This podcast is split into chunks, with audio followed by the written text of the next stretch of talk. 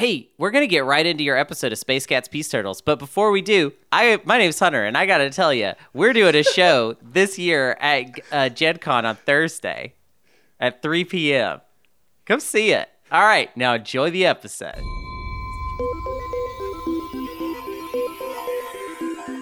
This is Space Cats Peace Turtles, the unofficial podcast for Fantasy Flight's Twilight Imperium. episode 85. The quest for game two. Music by Ben Prunty, featuring Matt Martins and Hunter Donaldson.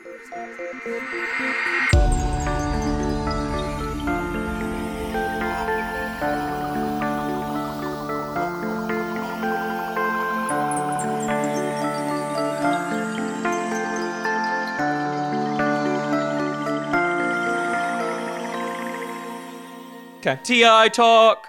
Which is like our new our new fuck. segment. Now That's it's like thing a, is, now it's now like we're a- gonna have an segments in- and jingles. you have to write all the jingles then. Right, right. So for All t- for today's TI talk, we oh, well we we almost played a game of TI. Right, yeah. And we then did. I played Oh a wait, game are of we in TI. the show? I didn't even realize. Turns out, Hunter, hey Hunter, we're in the show now. Oh no, I didn't realize. All right, Yeah. well here, let me put my show hat Surprise on of- and my show britches. Um, yeah, so I was almost in a game of Twilight Imperium today. Can I tell that story first? yeah, yeah, yeah. Please do. Okay, so I was gonna play a Goodyear Brotherhood game today, but then the fire alarms in my apartment just started going off and they wouldn't stop. And then to fix it, my landlord told me I needed to do something with the um, the circuit breakers.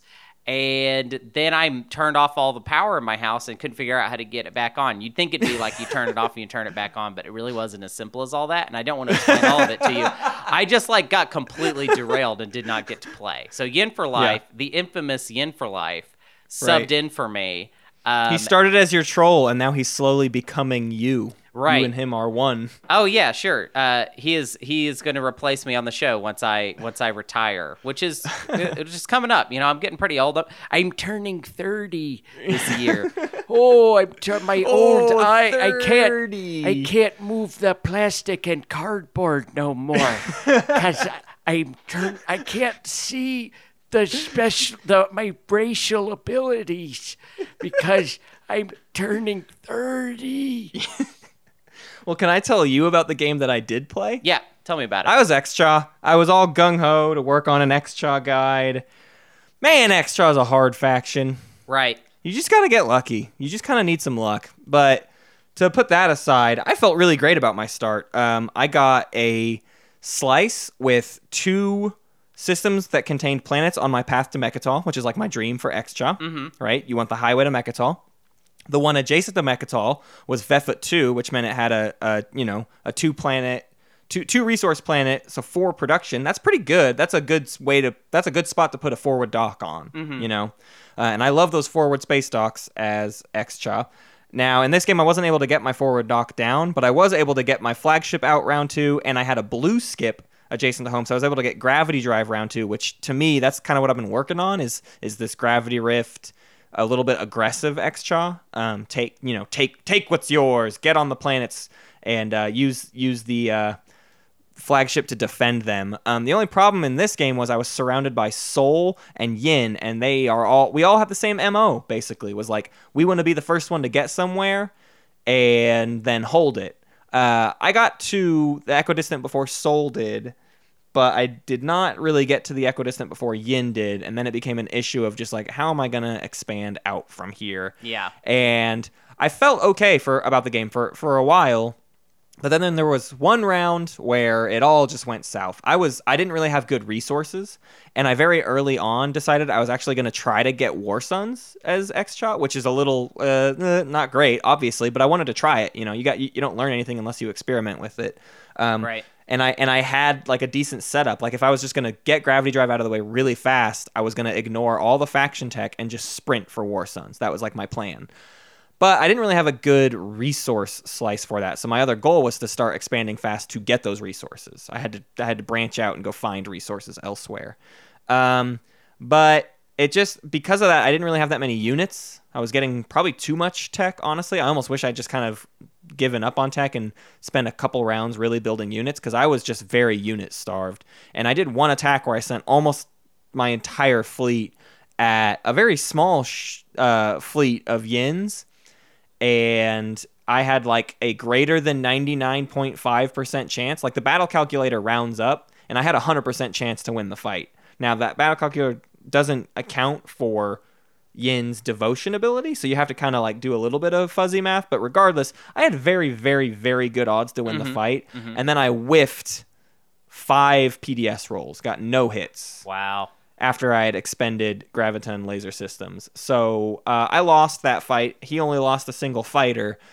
That was more or less the end of Xxcha in that game. Right. I had ways to. I had some passive points I was able to get, but by that point, Yin and Jolnar were running away with it, and um, Yin had the first lead, right, and kind of got jumped on, and that gave Jolnar enough room. Also, it helps, you know, two tech and four colors was the first stage two, and he drew four tech and one color as a secret. So that's kind of just that's that's just how Jolnar games go sometimes. That's so it, it ended it ended fast. Um, Can I say some nice. stuff, some critique of your game stuff, though? Please. Like, uh, to me, from just hearing you describe it, and I wonder if the listeners would agree to, w- with me.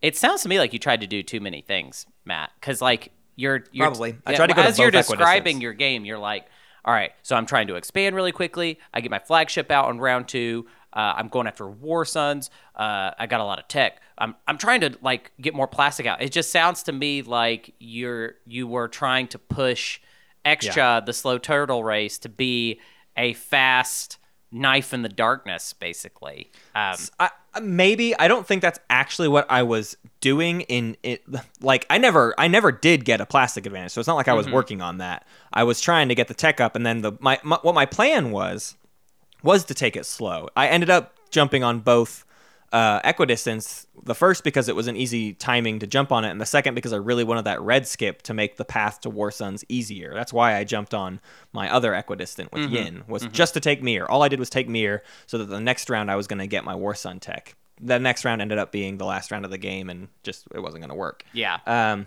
but I, yeah, I mean, I, I think I just don't know where that balance is with Xxcha because if you go too slow, you fall behind in points. And so I was I was trying to make sure I was always scoring a point, and I was scoring a point every single round. But it took everything in me to to do that, Right. Um, because my slice was so resource poor. And I was never getting trade. I never got trade. I was never. I almost never even got to trade with people because I was always on like the opposite side of the table as the person with trade. I was picking last in speaker order or like close to last in speaker order for a lot of the game. So it just it just felt like I wasn't getting the amount of stuff that I needed to do even I don't think I was trying to do too much, but I guess I was given my position. Yeah. If that makes sense. I also think you got a little bit unlucky being in between Yin and Yes. Sol. That was um, bad. because uh, Xxcha with PDS and the flagship uh, is a, is I would say a very strong matchup against Yin and Sol in space, but Yeah. on the ground, I mean, got there are no options. Like, I mean, Yeah. that's that's why I think you were you went down the you drank the crazy juice and was like, I'm gonna get War Yeah. Sons. I think my biggest regret of the game is foregoing getting my forward space stock. Yeah. You really need it. You you need it. Um, I got paranoid at one point because I got threatened by Sol. You then backtrack that threat, but kind of once you've made the threat, the threat's there. The threat's out there. You can't really like, I'm gonna attack you. Uh, maybe I won't attack you. Okay, well you said you were gonna attack me, which means you're you're considering it. Right. So I'm gonna have to act as though you're considering attacking me. So I dropped um, two PDS down on the round I had construction rather than doing a space dock and a PDS. And that round I wish I had done a space dock and a PDS because that would have changed a lot of my mid game because I would have had the potential to get units out forward on the board Yeah. rather than back at home or what I did, which is kind of like I guess I'll just ignore units because I can actually just get more done with the stuff I have out there and spend my money on tech. Yeah. So Well, yeah, I don't know. More experimenting is necessary. Yeah, that's I for sure. I agree, and I uh, want to an, kind of announce something. Uh, we have been so so the kind of pre-production work for the new round of faction guides is underway. Not that Yep. a whole whole lot has been done, but we've we've started making decisions and like figuring things out. And we're thinking right now, and it's not set in stone, but uh, we toyed with basically me and Matt uh, doing what we did last time, and we each individually write uh, faction guides, uh, which I think is faster, but maybe less like less unimpeachable. Um, we are for now going to attempt to co-write. To you're going to get faction guides that are uh, uh, where we both write and play each faction, all Yep. seventeen. Which, Uh, just to be very clear, that's like a monumental undertaking. I don't know if people realize how big. Like the reason we split them up last time is there's 17 factions. right. That's just so much, and especially at the time, in when we were both in Portland, the only times we were playing was together. So we had to split them up because to do both of them would require double the amount of games. But nowadays, we we play together sometimes, but we also play separately plenty. Um, and so we have a little bit more room to to cover the same faction at the same time, and it just feels better to do it because now we can both get our perspectives on it and um, and just take a, a closer look and and be able to consider our differing metas. I remember that was something that really made the Ghost guide difficult um, because I have just a really particular style, and Ghosts leads me down some really dark paths. And you don't do that, and I think you have more luck with ghosts generally. And in fact, when we were gonna divvy them up, you were gonna take ghosts this go around because it Right. just seemed like ah, you need to you need to be the one to take a stab at them. Um, but and and I think the guides though there will still be a little bit every now and then of like maybe someone is kind of the lead on certain guides and someone else is like playing support. Right. Uh, that might be how some of them work out, but there's going to be a number of guides where we're full on. Both of us are pot committed. We are Mm-hmm. all in on this one guide. I know Hacan. That's certainly the factor. We are both yeah. like doing Hacan fully between the two of us. So I mean, Um, I, in general, I just kind of want to establish that when the new guides start coming out, um, there will be a lot more perspective on each of Yeah. them because I think Yeah. the goal is to just like complete it. You know, just feel Yeah. like we exhausted each Right. faction basically. Right. But And it also reinforces the point that it will be slower. They're not going to come out week to week. These guides will not be week to week. There is no way. No, no, you'll you'll never get two in a row, basically. Right. But that's why that's what the other game is for too. Um, Yes. not- the other game is to fill in those gaps. So we're kind of easily exploring another game while we're digging in incredibly deep into TI. Yeah. And uh, just before we get away from TI talk um, for this episode, uh, I just want to say that I think probably the first guide to expect is going to be Federation of Sol. Yeah. Because- I love this pick. Yeah, so we just kind of want to get it out of the way. Uh, it's it's I think the one that we both feel there's not a whole lot that we need to change as far as what we said. Right. Um, you, dear listener, could write the guide on Sol. Yeah, so like it's with- just there. right. It's it it's just there and and if anything, I think my only goal with coming into this one is expanding what we're saying.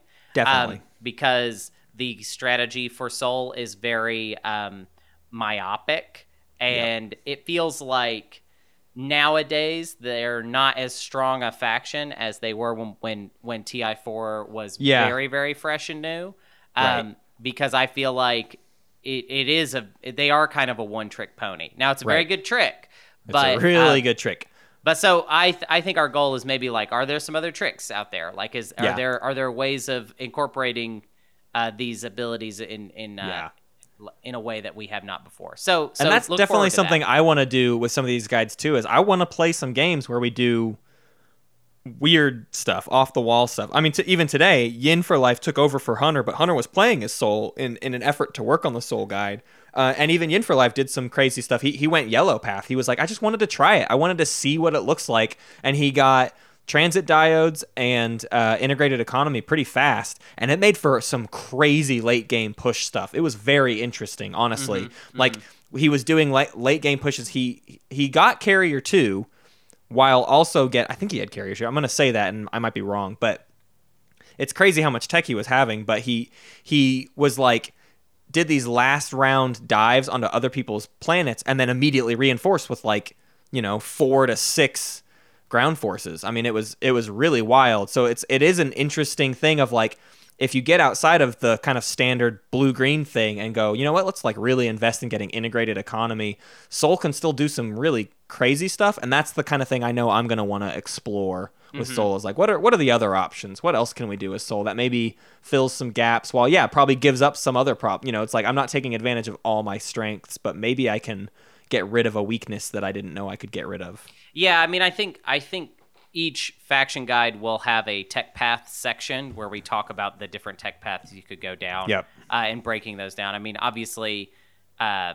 the traditional Sol is blue green, but I think there is definitely a case for blue yellow. So Yeah. um, look forward to that. That I think we'll probably do a, a better job of letting you know what's on the docket, basically, too, with these guides.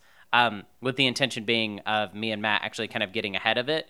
Um, I would say to not expect the first guides to come out till we exhaust kind of this current arc of the show, which is talking about um, The next the next game and Yeah. and figuring out what the next game is going to be. Um, and then with Gen Con coming up, uh, but basically after Gen Con, expect this show to sh- shift heavily into real strategy guides about Yep. lots of subjects, basically, Yeah, and being and being a very very hardcore show.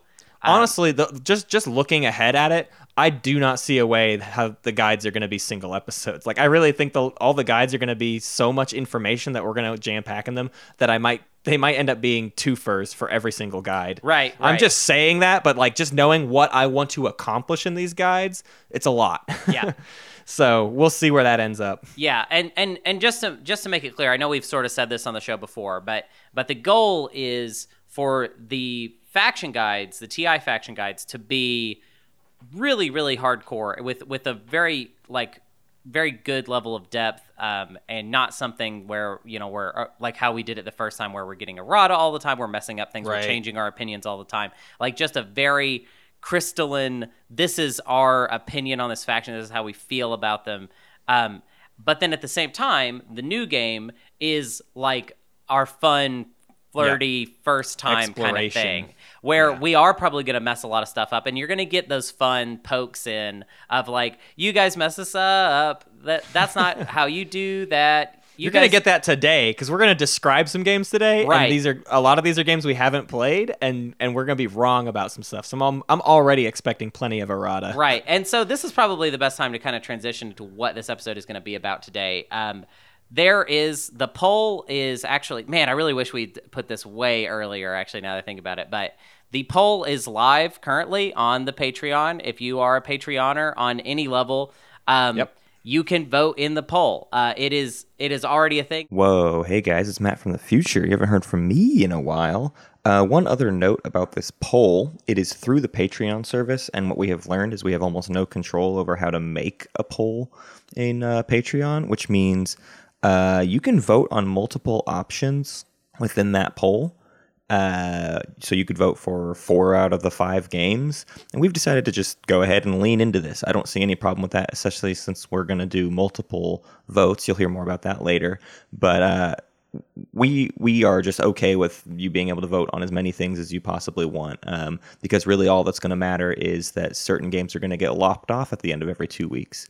So don't worry about it. Just just vote on as many games as you want to with with each vote. Just vote on games you like, and then we'll have a better sense of what people want to listen to. It's it's super exciting. Uh, just a quick rundown of the games, the options, because we uh, we we actually picked the community uh, fifth game today. So our our five games are as follows: a Game of Thrones, Mother of Dragons expansion, Root, Diplomacy, Dune, and then Heroes of Land, Air, and Sea. Which that might that's kind of that's maybe a weird pick to some people. I, w- I wonder how people will feel about that. But it was it was contentious running for that fifth position. But It was really like close we're at. between Heroes of Land, Air, and Sea and um, Twilight Struggle. yeah Um, I just think that, like personally, I think the thing that helped Twilight Struggle back was the fact that they're. I think it might be a better game than even some of these games. Like actually, Yeah. I think it might be one of the best games ever. Basically, um, Right. But it also feels like if you want Twilight Struggle stuff, it's out there. It's and it's all very well defined, basically. right Um, yeah. and it's maybe something we'll we'll visit in the future. Maybe that's our third game or our fourth game. Who knows? Yeah, or maybe we'll just play it someday live on the stream. Yeah, right. I- Maybe we'll I'll- just do an episode about yeah, it. Who knows? and and you'll have never uh you'll have never played it before, and I've played it quite a few times. And I played once. I played one time. Oh, you played one time. Okay, One time, but that's not much. right, right. Well, okay. So Matt, what are we gonna do today? What is what is the meat of Well, this episode? because we brought up these games, not everybody's familiar with them, and it doesn't seem fair to ask all of our patrons uh, to vote on this, and it doesn't seem fair to ask the community to to to care about these upcoming games if they're not fully aware. And and you know, we're not going to make you do all the homework. We want to give you kind of a briefer on each of these five games and why we're excited about it, and more importantly. What the show would look like if it was covering that game. Yeah. And that's the big factor is like, what can you expect? What kind of content would you expect from us covering each of these games? Because they are different, and maybe that would change how your vote looks. Maybe you love one game, but the kind of content you want to see is actually more in line with this other game, and so you want to vote on that one instead. oh, and we should also mention with the Patreon poll, it's gonna be a runoff style poll. Yes. Um, so every two weeks, there is going to be, we are going to need you to get in get in to your Patreon account and vote on the on the poll. A- After each two week period, we're going to drop the the game that got the least uh, amount of votes, and then we're going to have another revote. So you're going to get a lot of opportunities to weigh in on this. Essentially, Right, right. And especially the biggest thing is we didn't want to just have you vote on all five games because then you could have like a weird contentious split and one only ekes it out by like one vote. And that and then a bunch of people are just disappointed and it just it didn't feel like the right way to go about it.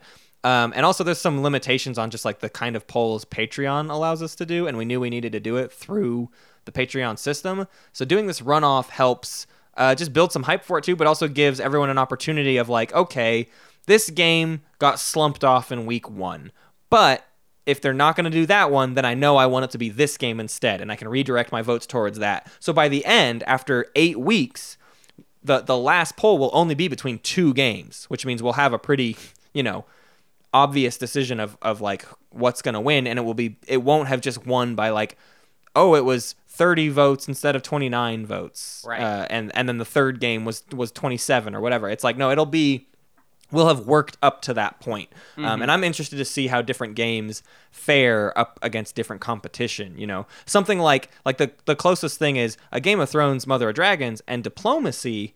They feel like they have a lot in common. And so I wonder if one of those gets slumped off, do all of the people into the other jump on board with that other game, right? If diplomacy falls away, does do all the diplomacy people jump onto Game of Thrones and suddenly Game of Thrones is like takes this clear lead?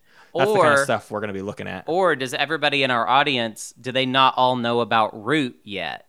And then Right. as they learn about Root over these next couple of weeks, does Root just kind of get more and more popular within the poll? Right. Are people Yeah. that vote originally for Game of Thrones are eventually like, you know, I actually know a lot about Root now, and I want, I want to, I want it to be Root. Want to know it? Um, yeah, want to. So I'm I'm really excited to be doing it this way. Um, and I, I think it's a really fun way to do it, and also a very informed way to do it. That way, we just know that that everybody's kind of getting to pick their best case scenario, basically. Right. Right. Um, instead of just having you all do it do it once, and also it's more fun for us because every you know we're gonna get to announce you know the one that slumped off each each Right. each uh, cycle Every other show, Mm-hmm. basically.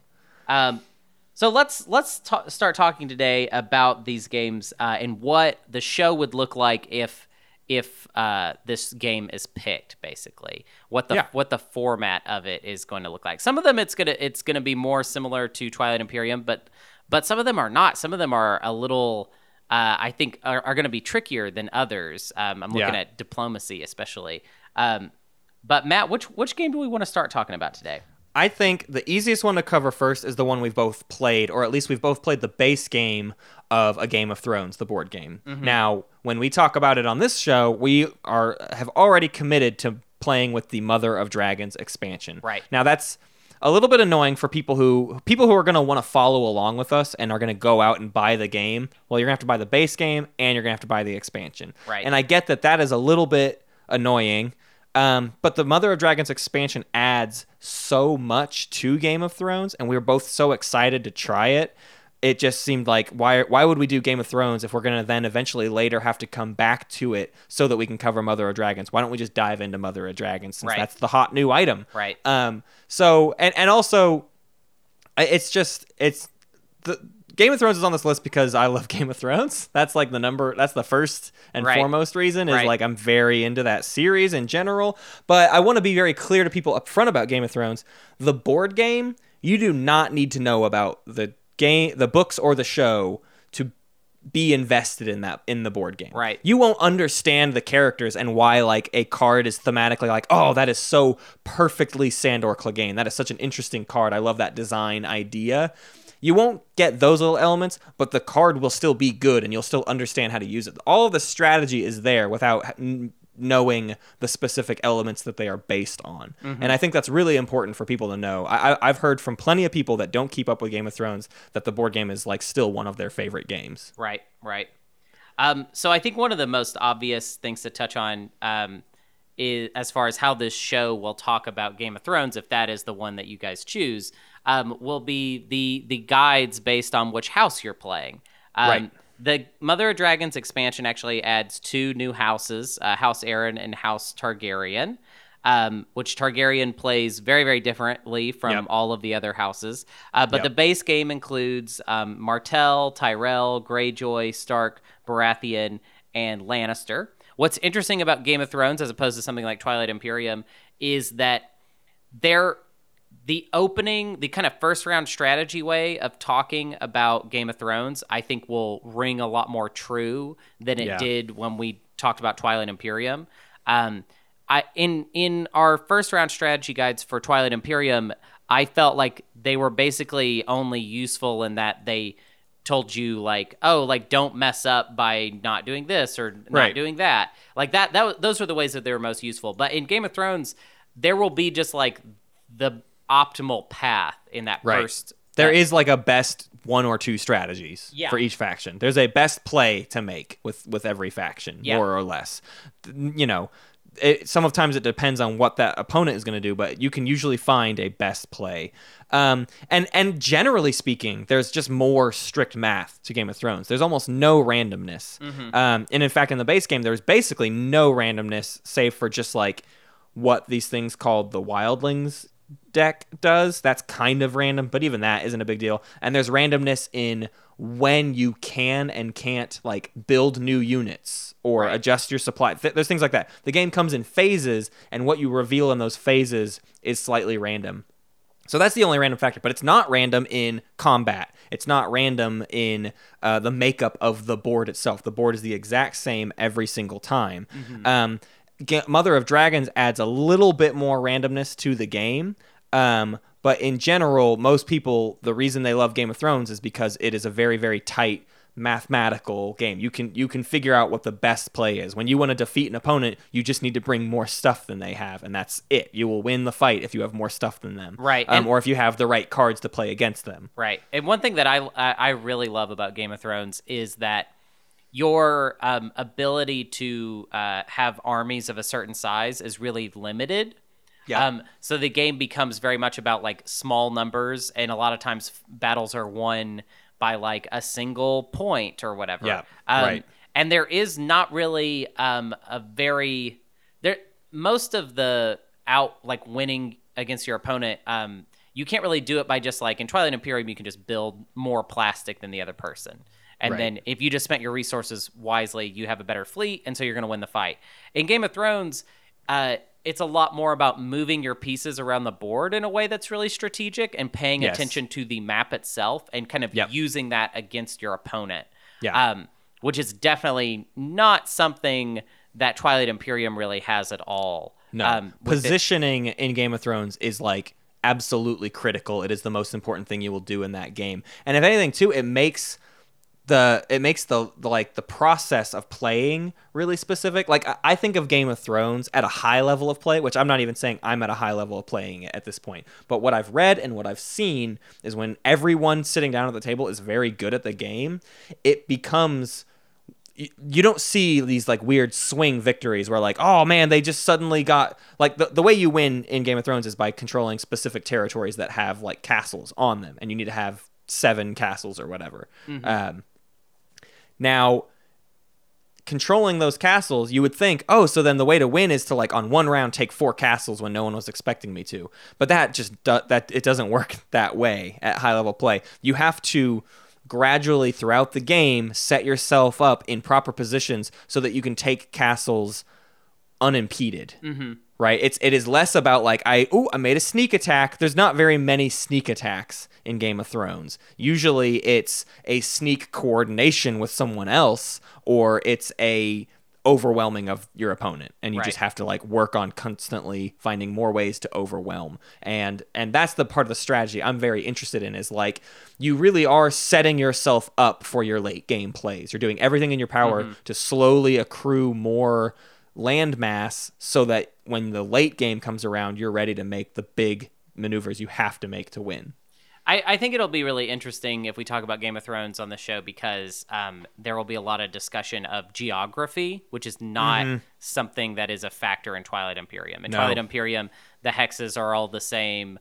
There are some anomalies that can get placed, you know, Right. obviously that kind of impede. But in the Game of Thrones board game, like the way the rivers and the mountains are shaped Right. are like really play into your options as a player. Yeah. In Game of Thrones, we could do an episode about the South and the makeup of the South and how those things are laid up against each other. You know what I mean? Like you, you could do episodes about just the map itself and how to play into all the different territories.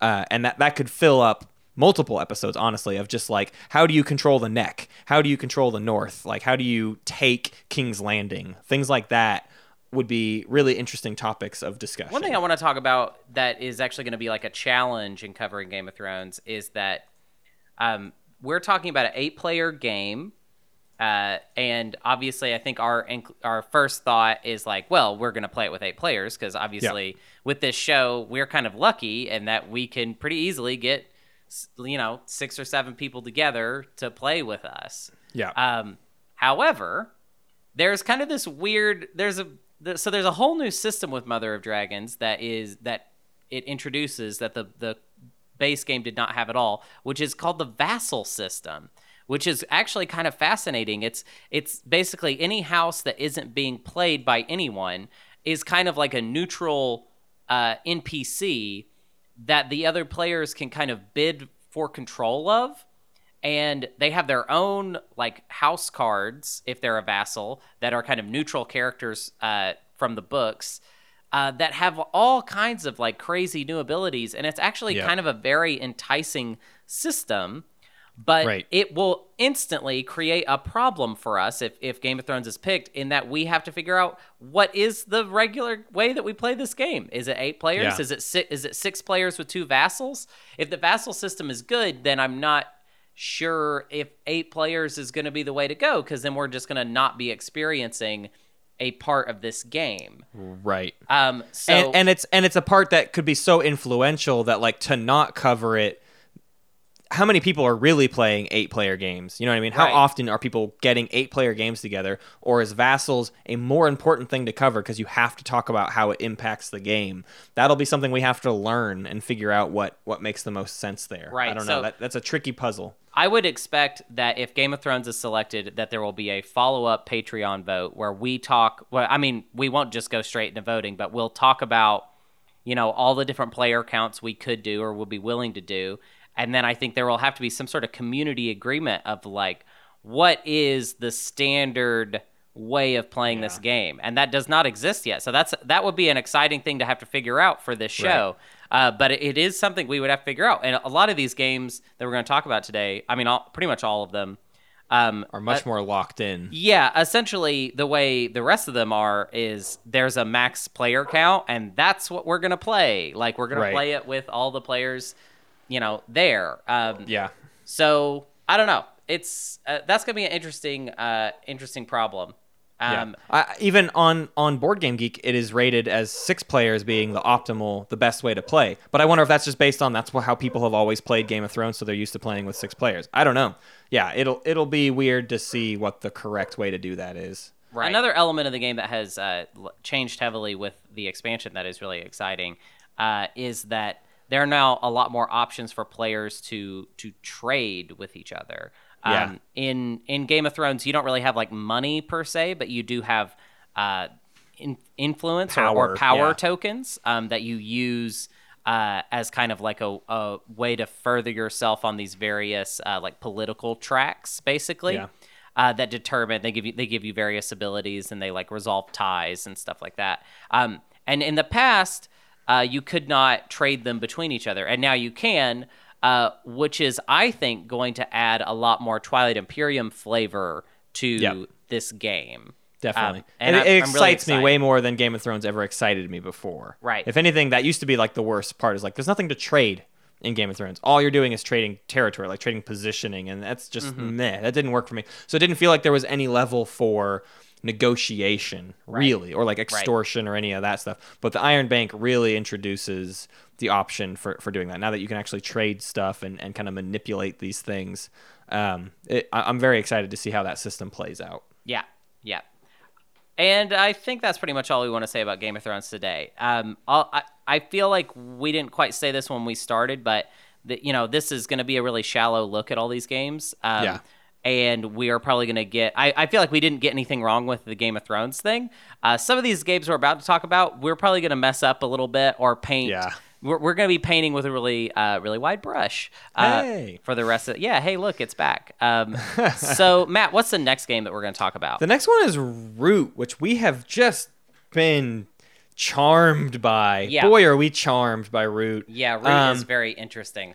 This game, the, the first thing about Root to me is it feels more like a uh, like modern board game than it does a, like a strategy game, like what what I'm used to paying attention to. Right? Mm-hmm, It's I think of TI as an evolution of Axis and Allies and Risk and old school war games. Right. Root feels like a modern board game that is influenced by strategy games. Um, but Root Root is just so interesting. Uh, the art style is adorable. It's you you all you play a bunch of woodland creatures that are at war with each other, and uh, I'll never tire of just of the the thematic elements of that. Um, but from from a show level, what what makes Root very interesting to me is more than anything else on this list. Uh, Root is defined by its asymmetric factions. Um, so in in a SCPT look at Root, the faction guides are everything Yeah. with Root. I mean, that's literally the entirety of what we could possibly talk about is is within each faction because each faction has different routes to success, completely different goals in mind. Yeah, and and honestly, I think it would feel like each faction guide was its own little arc where we're talking about the whole game kind of from start to finish just from their perspective because they have different goals, they have different ways of claiming points. A lot of them function completely differently as far as like some of them have like dudes on the board, like a kind of more normal type of Yeah. uh, faction you would play in really any kind of game. Some of them only have one dude on the board, Yeah. and it's a completely different type of thing. Um, but Yeah. yeah. let's do a little a little overview. This is where we're really gonna mess up. Um, Yes. Right. oh now. yeah, we're gonna be so wrong here. We're gonna try to tell you what we what how we see the four different factions looking, and the reason we're going over this is to say like, if you don't know anything about Root, this is what you can expect the the guides from us to have to do. We would have to split up and only talk about these specific factions at, at particular times because you, you really almost can't talk about all of them globally. Mm-hmm. In TI, we can talk about just like you're trying to get victory points. Let's talk about how you get victory points. Well, in this game, the different factions get victory points in completely different ways. So we have to we ca- we have to break down every single conversation to each faction. So let's cover the different factions so you can get as excited as we are about this game uh, and and what would make it cool. The first one up is called Marquis de Cat. Uh, it is it is a little cat faction, and they are sort of area control is certainly a factor for multiple factions in this game but marquis is trying to do area control in effort to create kind of an engine building atmosphere so if anything as far as i can understand the game so far with my limited look at it marquis de cat seems like they are doing area control in service of a little euro game of their own Right. They're trying to generate this engine and keep this thing building and and and try to scale themselves up based on getting all of these mechanisms to work in in tandem with each other. Right. And the way that would look in the game is so all of these woodland creatures are in this like kind of forest with various clearings. And Marquise de Cat uh, will have lots of cats everywhere um, trying to control each clearing. Um, basically, in Root, two two factions can coexist in the same clearing and it's not that big of a deal. It's not like in Twilight Imperium where there must be war. Like, but the clearing is only controlled by the faction that has the most um, pieces in that clearing. Yeah. Um, so Marquise de Cat is trying to control as many of the clearings as possible um, and build uh, strongholds. I think they're literally Right. called. Yeah, um, the reason they're controlling territory is so that they can gain more resources so that they can further build their engine to then take more territory, right? It's, Right. They're trying to get as much area as possible, but the way they manage that is through resource accrual and building stuff. Right. Um, and, and so the, the even better way to understand Marquis Marquise de Cat is to juxtapose them with the Irie, the Eerie, whatever you want to call them, the Bird faction. Because the Bird faction is kind of the main other structurally sound faction. There's only two factions in this game that operate on a pretty strict area control thing, and it's like the way you're used to seeing strategy games played. Right. And the other two factions are going to throw that into the garbage can. Right. But the Eyrie is about area control, but very pointed area control. You're trying to establish these roosts, and you want to get as many of them on the board as possible. And your whole faction is kind of slowly falling apart as you go. So you're on a little bit of a time window of like, I have to get all of this stuff open and not lose control of all my stuff while also ha- like having lots and lots of territory. So you're not so much worried about like the resources that you're generated as you are just maintaining everything that you've got and keeping a handle on it. It's almost like I would compare it to sort of like I don't know, um, like the way it feels to be the Clan of Saar when it's like I'm I'm building so much, but I, I don't know when this is gonna fall apart. Like Right. when, when when am I just gonna completely break down and and come to a crashing halt? Right. They also have a really interesting uh, element. where They have like a leader character that gives that grants them a special ability. Um, but under certain circumstances, the leader can be like voted out and replaced if they don't fulfill uh, certain requirements. I don't remember exactly what those requirements are, but Sure. that it it has like a fun little flavor to it, like that. Like it's like the Eyrie is. Uh, I would say there's kind of a royal like vibe Yeah, to it. Like, feeling right. yeah. So the next one up is the Alliance, and this is where Root just starts to completely fly off the handle and become this whole thing on its own. Right. Um, so so far, it's been very strictly like I have units on the map. I'm trying to get more units on the map and area control. The Alliance doesn't start with any units on the map. They have nothing at the beginning of the game. Mm-hmm.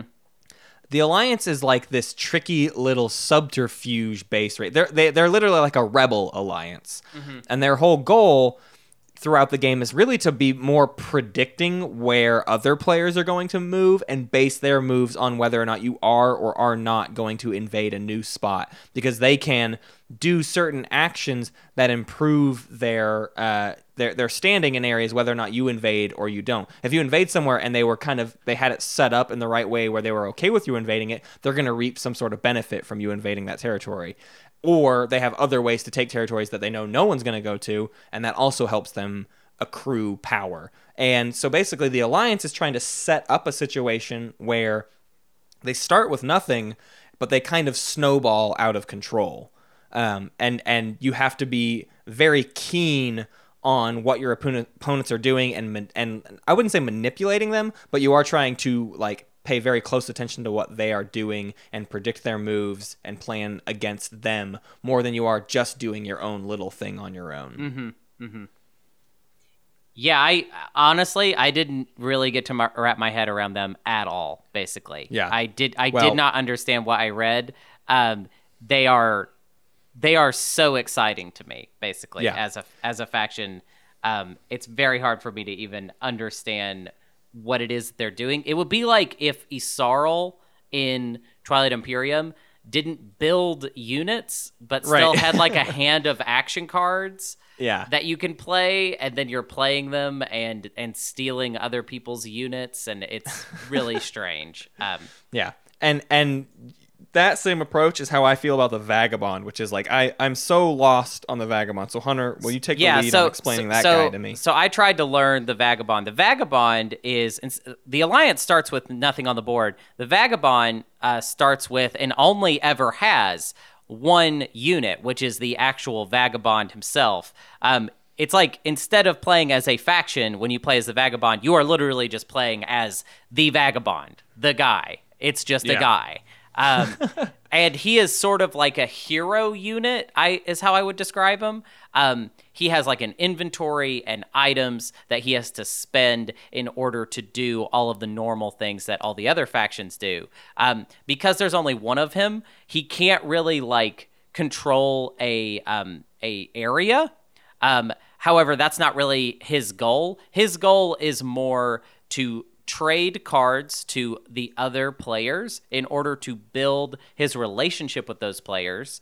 Um, and uh, so he literally has like a relationship tracker um, Yeah. on his sheet that tracks whether you know a faction is hostile to him, whether they're like somewhat friendly, um, and he can even get to the point where he is in an alliance um, with another faction. However, the term alliance has kind of a weird meaning in root, and that, as far as I can tell, it's actually kind of a way for the vagabond to just manipulate another player in that if I'm the vagabond and I'm allied with Marquise de Cat, that means if I'm in a space that has some Marquise de Cat warriors, um, I can tell them I can if I move to go do something, I can bring all those warriors with me to help me do that thing.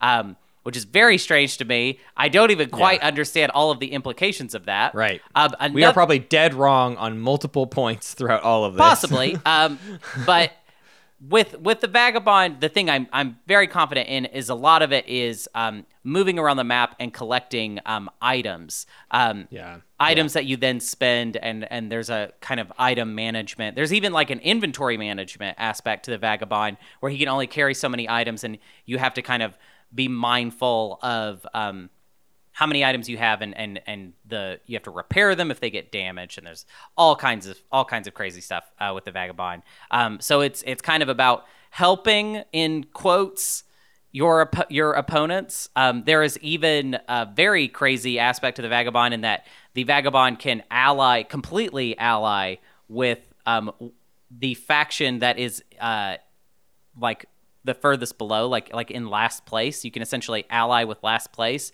and then try and create a group victory situation, uh, which I don't even understand the game well enough to know why you would want to do that. Yeah. Um, right. but it's something you can do in this game. And if you Yeah. vote on this one, if this is the one you guys choose, part of it will be us figuring out what that even means. So Right. that's Yeah, something I- that's really exciting about Root, which is that we we spent probably a half an hour trying to figure out Root before we did this episode. yeah. We still don't. So and that would be really fun to kind of learn that. So Yeah, yeah.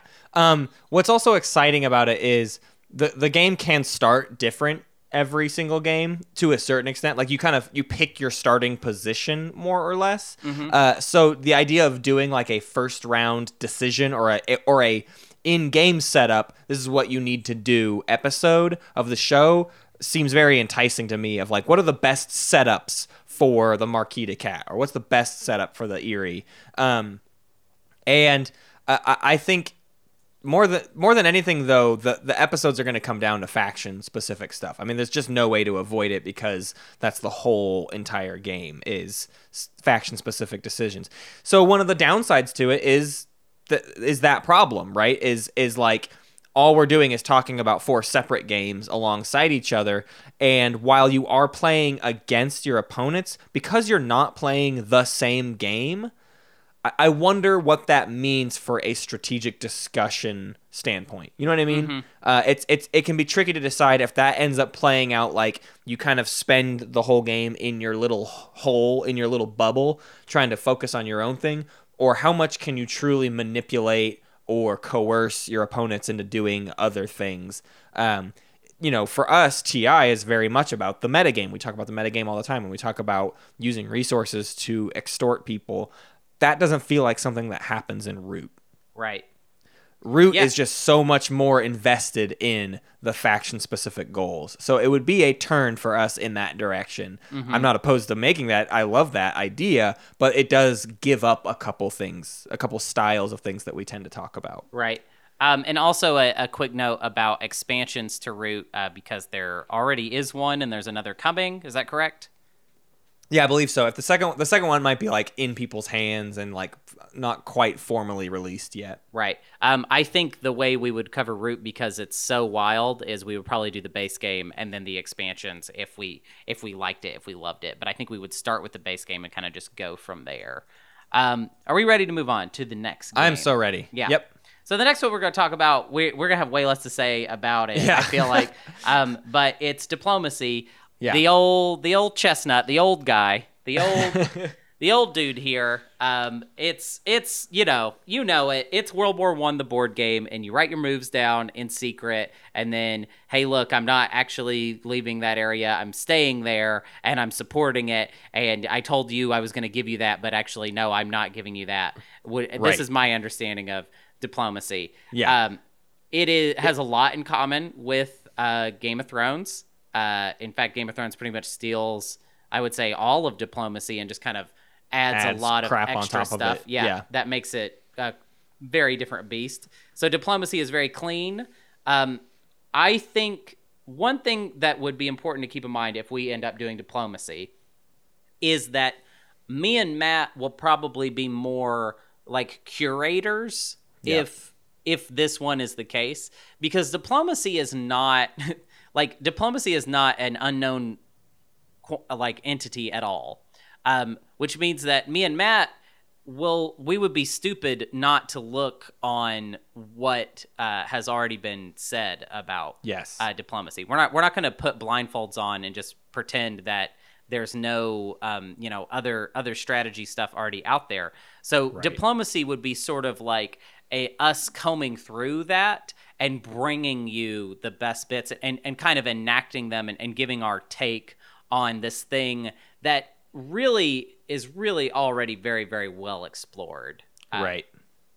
Yeah, it's it's an interesting game because it is mechanically incredibly simple. Like Yeah.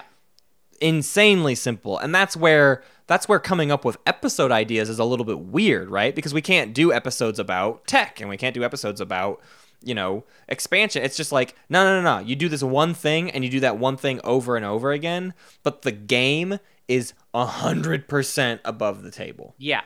And so then it becomes all about now we have to talk about making friend and influencing people, right? Like suddenly it's like this sociological experiment that we're on. Yeah. Um, which is awesome. I mean that that sounds incredibly exciting to me, but it is a ve- it's a very different animal. It's a very different beast that we would be kind of approaching there with diplomacy because uh, for for diplomacy like everything you do in the game is based on what you talked about with other people. You you if you and a, an opponent try to make the same move into a territory, neither of you make the move. So you just you just waste it around basically with with that movement. So what you are hundred percent required to talk it through with them to say, hey, I'm gonna move here, and if I move here, I'll let you go here instead or whatever.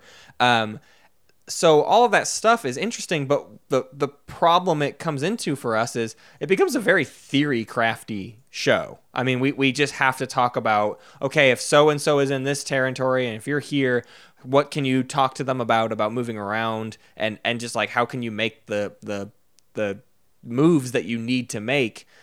It, it's just a really weird. It's like chess. Right. You know what I mean? It's Right. it's it would be like trying to have a chess podcast. Yeah. And you can't really talk about like, well, when knight is on A9, these are your mo-" well that I can't go into all of that, but instead I need to talk about getting into your opponent's head and commonly useful strategies to know and and just different things like that. It's just a very different um, take on strategy than what we're used to with TI. Yeah, sure. But I also I, I kind of feel like I feel like you're kind of playing it a little negative. I think that diplomacy is a game that we could talk about for the rest of our lives, basically. Right. Exactly. No. Exactly. Yeah. I don't mean to make it sound negative. What I mean is the depth is infinite, and that's what makes it strange, just different to approach. There's not clear constructs that we Right. can do episodes about. It's Yeah. the, the, we basically would have to just like cover games and talk about the things that happened and talk about different maneuvers and and like doing a faction guide on diplomacy. Yes, you could you could you 100% have to do a round 1 faction guide, right? Everyone's first rounds it's very similar to Game of Thrones. The first round is like set in stone. You need to do this. You Right. need to move here. And even that might extend into like round 2. From there on out, the game starts to just completely go into this infinite territory and we would have to discuss many many many things. Right, and there's no variable race abilities. So there's not Right. like that at pretty much after that we're just in theory crafty land.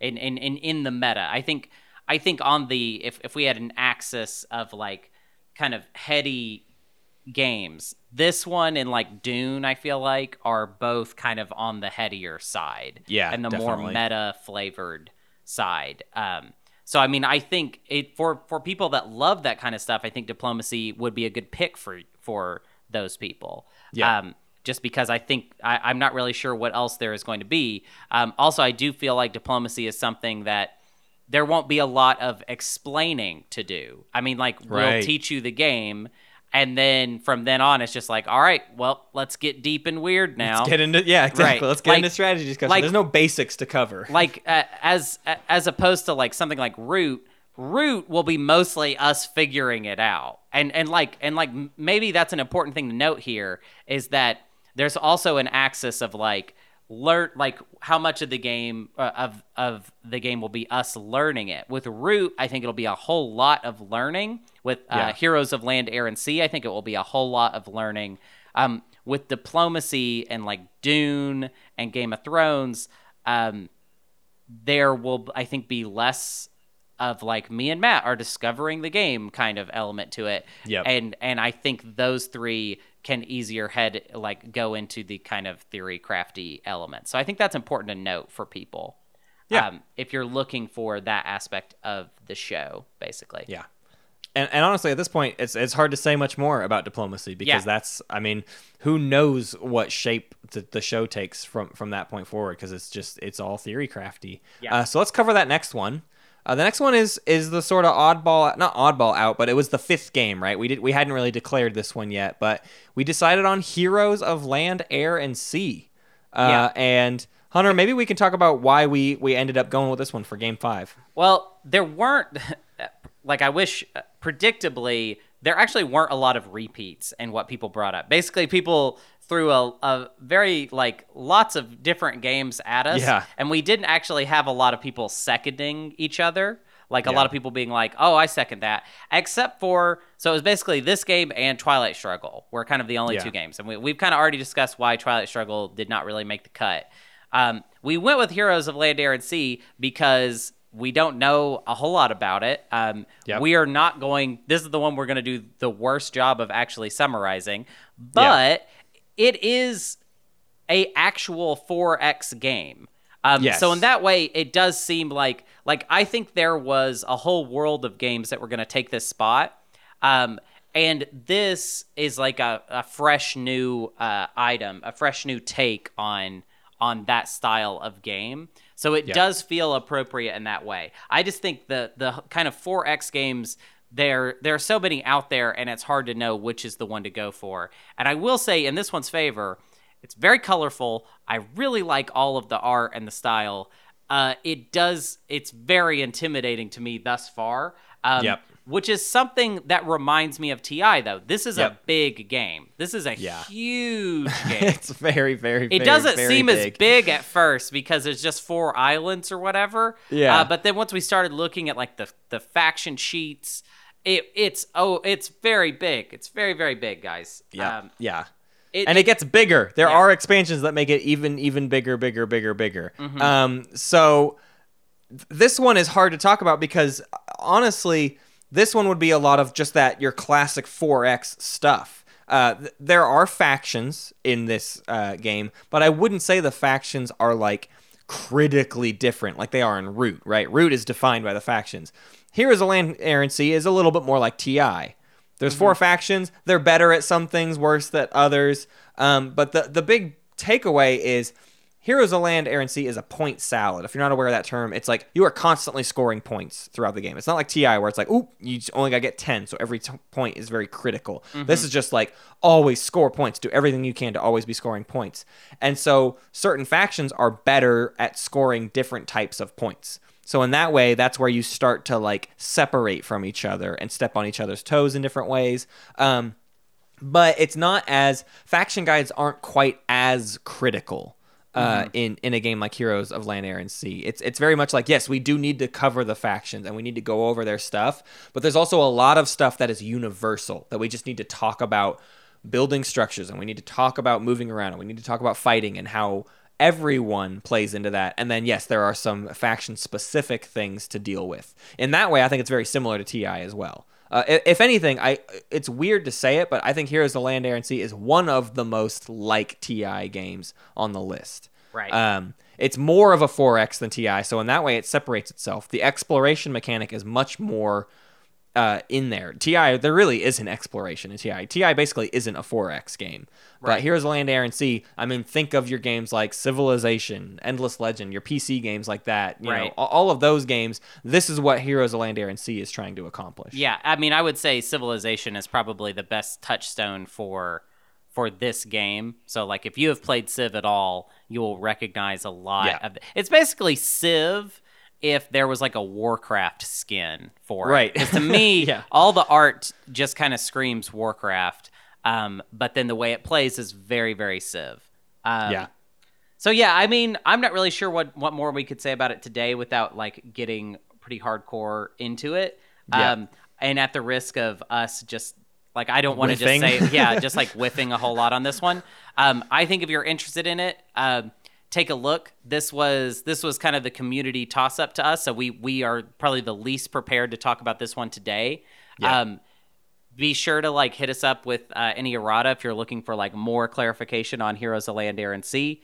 Um, but yeah, I think I I think Civ is the best touchstone as far as like just explaining this game to you. For sure. Um, and we only have one more game on the list, and what is I think it's a game we're both very very excited about. Yeah. um, it's kind of my pride and joy on this list. Uh, Yeah. Dune. Dune, Yeah. the board game. yeah, Uh, many people know that Dune is a game that was reskinned by Fantasy Flight Games into a game called Rex, which is set in the Twilight Imperium universe, which makes uh, Rex ripe for us trying to play that game. Only problem is Rex is out of print nowadays, and Dune is about to get a new edition. So Right. Dune's the better fit, uh, and we're, we're very excited to see what this new edition holds. Uh, we are going to do our best to talk about what we know Dune has classically in, included, but we really don't know that much about what this specific. It's basically the fourth edition of Dune, uh, and we we don't know what might be the biggest changes to that. Um, so we're we're really going to pull this off of what previous editions of Dune and what Rex are like. Um, so with that in mind, my favorite thing about Dune is Dune is very tactics heavy. So it's so critical what you are doing each round because any game could end on any round. You you could you could win on round 1 if you like pulled things off correctly. In fact, I think it's well known that in Rex, if you're playing a 3-player game of Rex, Jol-Nar can just win round 1 pretty easily. I- It's maybe even like not even possible to stop them i think. I'm not sure. It might be broken. Maybe maybe that's not true but regardless you can win on any round of the game. I think there's eight rounds total. Maybe that's different in dune. I'm basing this off of rex. But um, i've always found that fascinating because what that means is you're trying to play a game of nothing but swings, right? This is like the opposite of what I explained with the Game of Thrones board game. Game of Thrones board game is like I got to set up all these things so that I can accomplish a swing uh, not not even a swing, so that I can just slowly steamroll my way to victory. Right. Dune is about setting yourself up so that you can suddenly pull off this huge maneuver and win the game that round. Mm-hmm.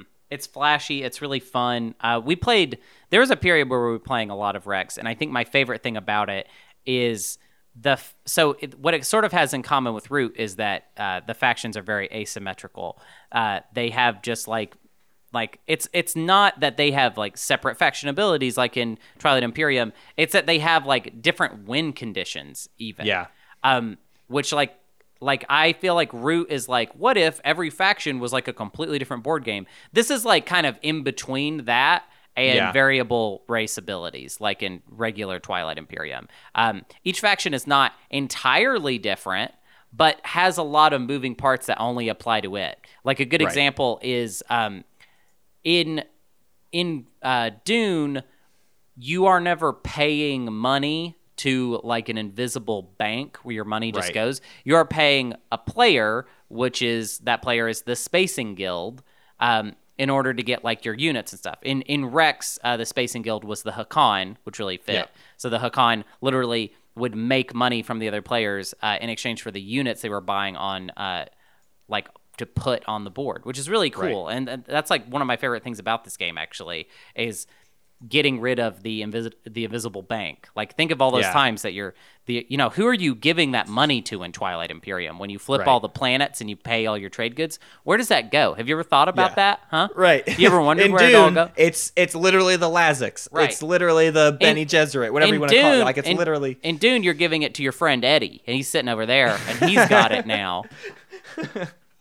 Yeah, and and and on top of that, Rex is uh, Rex Dune, whatever you want to call it, is so much about getting a read on your opponent because because like you're literally going to pay them like you have to play against them in a different way. It's not enough to just like oh I'm going to get more units than you. Nah, everyone's more or less going to have about the same amount of units all game. Oh, you'll you'll maybe take a big loss and you'll have to pay the Hacan a bunch to get your units back, but you all start the game with units and you're like ready to go. Right. Um, so it becomes more about well, what what are they gonna do, and how can I counteract that? It's it's sort of like that crossbreed of diplomacy and TI. It's sort of this thing that exists in the middle of all these different games. I've always found it fascinating because every time I've played Rex, I feel like I'm scratching the surface of like, oh, there's like a really very deep strategy to what's going on here. And I'm and I want to see how deep that rabbit hole goes because I think Right. there's a lot of levels. If anything, I think if we covered a game like Dune, we would do the like first pass on it and then maybe we would walk away from it for a little bit. But I would want to go back to it to do the same thing we're doing with like the TI extra special strategy guides that we're working on now. With Dune, I could see myself having that itch of like I want to get into the like absolute weeds with this game. I want to get lost in the strategy of this one because it's just it there there's so many elements that you have to consider. I think this is the game that is has the most uh, matte stuff in it. Yeah, negotiation, and ne- negotiation, Backstabbing. negotiation, bluffing. Those things are very, very present in in Dune, uh, and they're very present in like Game of Thrones and No, diplomacy sure. as well. Um, but it it feels very ripe um, in Dune because of the asymmetricalness of it. Uh, really plays into it as well. Uh, specifically thinking about the uh, Bene Gesserit, which was uh, the extra in, uh, Rex, Rex, yeah. uh, get to predict a player um, that will win. Uh, and they have to also predict what round that player will win on. And if their prediction is correct, then they win instead. Now that's Right. just delicious. That's delicious because not only are you just making that prediction, but then you work to do that, right? Right, Like you, it's right. like, all right, I, I predict that the Fremen are going to win on round six. Well, it's now my goal To make the sure the Fremen win on, on round, six. Yeah, Uh, and and that's easier because the Fremen are also trying to win. You know what I mean? Like that, there is a natural easiness to helping someone win versus winning yourself. Um, so that's really fun. Uh, one other thing that that actually has never existed in Dune, but was in Rex. So we, like, let's hope this gets included in the new Yeah. version. Hopefully, they they paid a lot of attention to Rex and the things that were fun there that added. But um, you can uh, create alliances in Dune, and in, in the old Dune game, you could as well. Um, but what Rex introduced was a secret, um, like a secret victory condition that you could pull off that would make it where when your alliance wins, uh, your alliance actually breaks and you're the winner, just you. Right. The other people yeah, don't if you win. fulfill this very difficult objective on top of everything else and you won an alliance, you can then reveal the card at the end of the game and be like, oh, I also did this, which means you don't win. I win instead by Right, myself right. alone, and, uh, and which is awesome. I think the most important thing to me about covering this game uh, is that it would give us a very real, reasonable opening to do a movie review on this show Yeah. because we get to re- review uh, Den- Dennis uh, Vianu. Oh wow, you nailed it. Um, you. we would get to review his uh, his film when it comes out in uh, in 2020. Uh, and if you're not, if you didn't know about that, there's gonna be a new Dune movie uh, directed by, I mean, I think the guy that I would The tap guy. for it. Like I would, it the most exciting guy in science fiction film right now, Yeah. in my by opinion. a long, by a very Well, wide I mean, I like for me- for me. Alex Garland is fun too. I really liked Annihilation and Ex Machina was like one of the best science fiction scripts in like a really long time. Sure, but uh, Arrival and Blade Runner 2049. Yeah, very very good. Very good. Sicario. Like Yep. you know the man's work. Even I mean, What are we? We're getting. We're really falling into a new territory here. But well, I'm just saying, very like, excited. if you pick yeah. Dune, this mo- this show will become a movie show too. Just so you Yeah, know, I'm gonna talk That's- about it. That's our backdoor pilot to talking about uh, movies. And because you know what, there's not a movie podcast out there. There's no is movie there? podcast. Are there Isn't that any weird? I- there's no one where there's two white dudes talking about movies. Let us know if you know that about a movie podcast of any kind, because we're thinking we might do that here if Yeah. it hasn't been covered already. We've got takes and they're hot, and we're ready to serve them to you. I got a movie everybody should go see that I well actually not everybody should go see this. Uh, this is an all ages show, and this movie I'm about to recommend you is not all ages whatsoever. Um, uh, but it was called High Life, a very good science fiction movie with Robert Pattinson. Um, kind of sad, kind of rough to watch. Like it's it's not the the nicest movie. Um, but he's Batman now, so you got to see. Right, it. he's Batman, so you probably need to be checking into the Robert Pat- Pattinson that we are that we are in the middle of. Um, but no, check out High Life. It's a re- it was really really good movie if you like uh not like not super dark, but like a little bit dark, and it's a sci-fi, uh, and it's really good.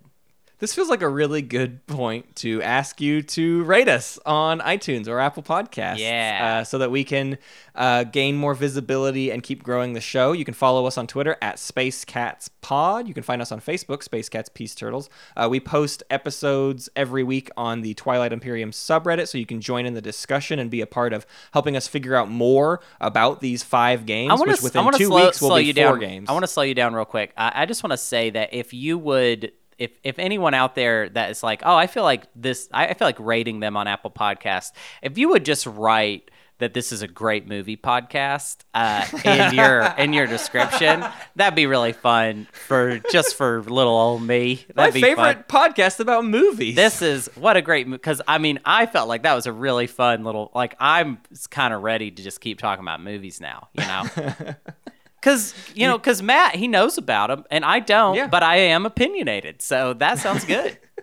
Uh, you can also be a part of our movie podcast on Patreon, and you can watch movies with us on Patreon, and Yeah. we'll, uh, we'll rate movies with you. Uh, you can join our Discord, and where we're always having discussions about the latest movies and releases. Uh, the, Yeah. Oh man, what a good Detective Pikachu post we had the other day! So good. Uh, I actually did not quite care for that movie. Uh, like that. Okay, so that movie was really interesting because the first 20 minutes. Let me tell you about that movie because the first 20 minutes are it's just like B-roll of like just like the wilderness and Uh-huh. there's Pokemon in it. It's like Planet Earth with Pokemon in it. Yeah. And I was like, "Oh my god, this is a great movie." and then like you get like kind of through the first act and you start realizing that like the movie is way more concerned with selling you on the detective part Yeah. of the title than it is really concerned with the Pikachu part.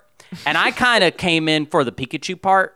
The detective part was just kind of like, I mean, you could have put any old word up there before Pikachu. It could have been like, you know, it could have been uh, Surfer Pikachu. It could have been Chef Pikachu. Like, it didn't matter what his occupation was. Um, and a lot of the movie is really stressed, stressing on the the whole like film noir, detective stuff.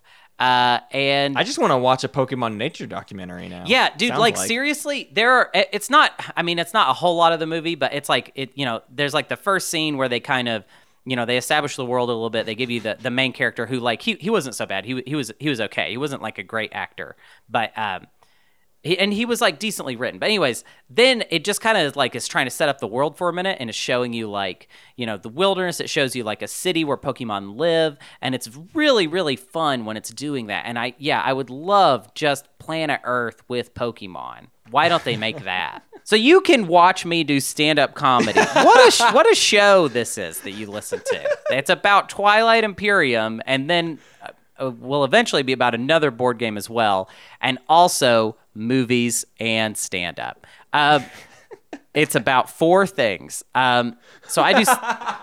I do stand up comedy in uh, Portland, Oregon. I am taking over the stand up comedy scene here in Portland, Oregon. And I don't mean in a good way. What I mean is, I now co host two weekly shows Yikes. every week. That's two shows that I do where you can see me every week. The first one is called Earthquake Hurricane. It is every Thursday at Ford Food and Drink, starts at 8 p.m. And then we have a new show uh, that I'm co hosting with my buddy uh, Jake Silberman, um, who is somewhat famous in Portland, I guess. I mean, definitely compared to me, he is. Um, and that show is called Comedy is Everything. Um, and that show is at Alberta Street Pub uh, every Sunday. That starts at 9 p.m. And then also, um, every summer, I do a series of backyard comedy shows. Um, we are kind of having a soft open, a secret one uh, that I can't tell you about uh, because we are going to get in trouble for how many people are coming, which is kind of a bummer. Um, but the real dates are going to be announced probably by the next time uh, that you hear from us. Uh, and there were a fair number of Space Cat uh, listeners that came out to those shows uh, last year. They were very, very special and they were very, very cool. The last thing I have to tell you about, and this one is actually super important compared to the others. So if you just kind of ignore it most of the time, this is the one to listen to. I will be competing in the Portland's Funniest Person contest um, like I did last year. The first round, the preliminary round, is audience voted. So if you would come out and see me perform, and you know, if you like me, you know, vote for me. Um, that would mean so much. Um, my round is going to be on June 19th uh, at 7 o'clock p.m. at the Helium Comedy Club. Um, the tickets to the show cost $10. If you call ahead, to the box office at Helium and me- drop my name, they will give them to you for five. So just to let you know that it's it's this is a pretty big deal. Probably the biggest thing that really happens in Portland comedy. Um, so please come out and show your support if you're if you're into that kind of thing. I had some people come out for me last year and it was really really fun. Um, Yeah. So yeah, that's all I got. I want to thank some Space Kitties. I want to thank Billy, TG Welch, Yin for Life, Patience is a Virtue, Naderade, Jim Bov, and Umar. Thanks for joining the Patreon. Uh, and so, one more movie to talk about here, Hunter. Uh, if you haven't seen it, you gotta you gotta see Booksmart. 100% required required viewing. You have to see Booksmart. Oh, okay. So now you're doing your movies. Now I'm Uh, doing my movie for the fade out. I'm doing a movie that is basically the female Superbad, starring Jonah Hill's sister, and directed by Olivia Wilde. See, this- starring lots of really great people, and it's really hilarious. And okay, it's just see, like the most important. This would be the of problem of us having a movie podcast, actually. Sure. Because I there's a whole genre of movie that I don't really like that much, and this is gonna sound really weird. I don't really like comedy movies. Sure. Isn't that weird? I just don't Yeah. like them.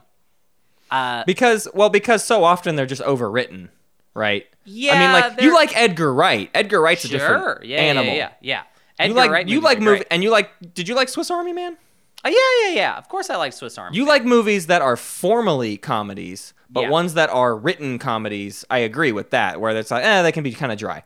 I think Booksmart is still great, even as a overwritten comedy. You have to lean into it. You have to just kind of accept that, like, oh yeah, it's a little, it's a little overwritten. The dialogue is like not realistic at all, or anything like that. Yeah, but it's it's a fun high school romp. it's the the priority is always on the dialogue in those movies. yeah Which means that visually as films, they I mean just like mute them sometimes. Like Sure. dude, put up pull up any American comedy movie, just traditional one, mute it and there is nothing going on at all. There is a- there are there is- people standing talking to each other Right. and that is there are all parts that is happening. There are parts of Booksmart where you're dead wrong. I'll say that. Oh, much. okay. Well, there, I- there are parts of Booksmart where visually they do really cool stuff. I, I, hey, that's what you gotta tell me to get me to Yeah. to check it out because Yeah. yeah, if if it if The- it the, breaks like- from that, the midpoint, the big like breaking down point of the film is like one of the best uh like argument scenes I've seen in in a basic comedy. You know what I mean? Like Yeah. like it just so far and above blew away what a normal just like ah we don't like each other anymore scene. Like it's a predictable scene, but the way they do it is way better. Okay, that's Have we fa- did we fade out yet? I feel like the show would have faded out. By this No, no, no, no, no, no. This is part two. The movie, movie madness. It's it's a show with movie Matt Martins and Hunter Madness. and and movie madness with movie Matt Martins and movie Hunter Donaldson. Hi, hello, hey movers. Wait, what? Uh, hey movers, no, uh, movers and shakers, come yeah, on down. Yeah, yeah. Um, so what what is what's the number one movie of the summer? Did you see Avengers? Hmm? Did you see Avengers? Of course, I saw Avengers. Thank you for listening to Space Cat's Peace Turtles, and thanks to Ben Prunty for the use of his music. You can find more at benpruntymusic.com and benprunty.bandcamp.com. Pax Magnifica, Bellum Gloriosum. That's your number I one just- movie for the summer because it came out in the spring, my friend. I just wanted. I want that to be the the cutout. No, this is the cutout. I decide the cutout, Hunter. I want to be very clear. No, I, I I predict that when you make the actual decision later, you will pick the one that I decided was it.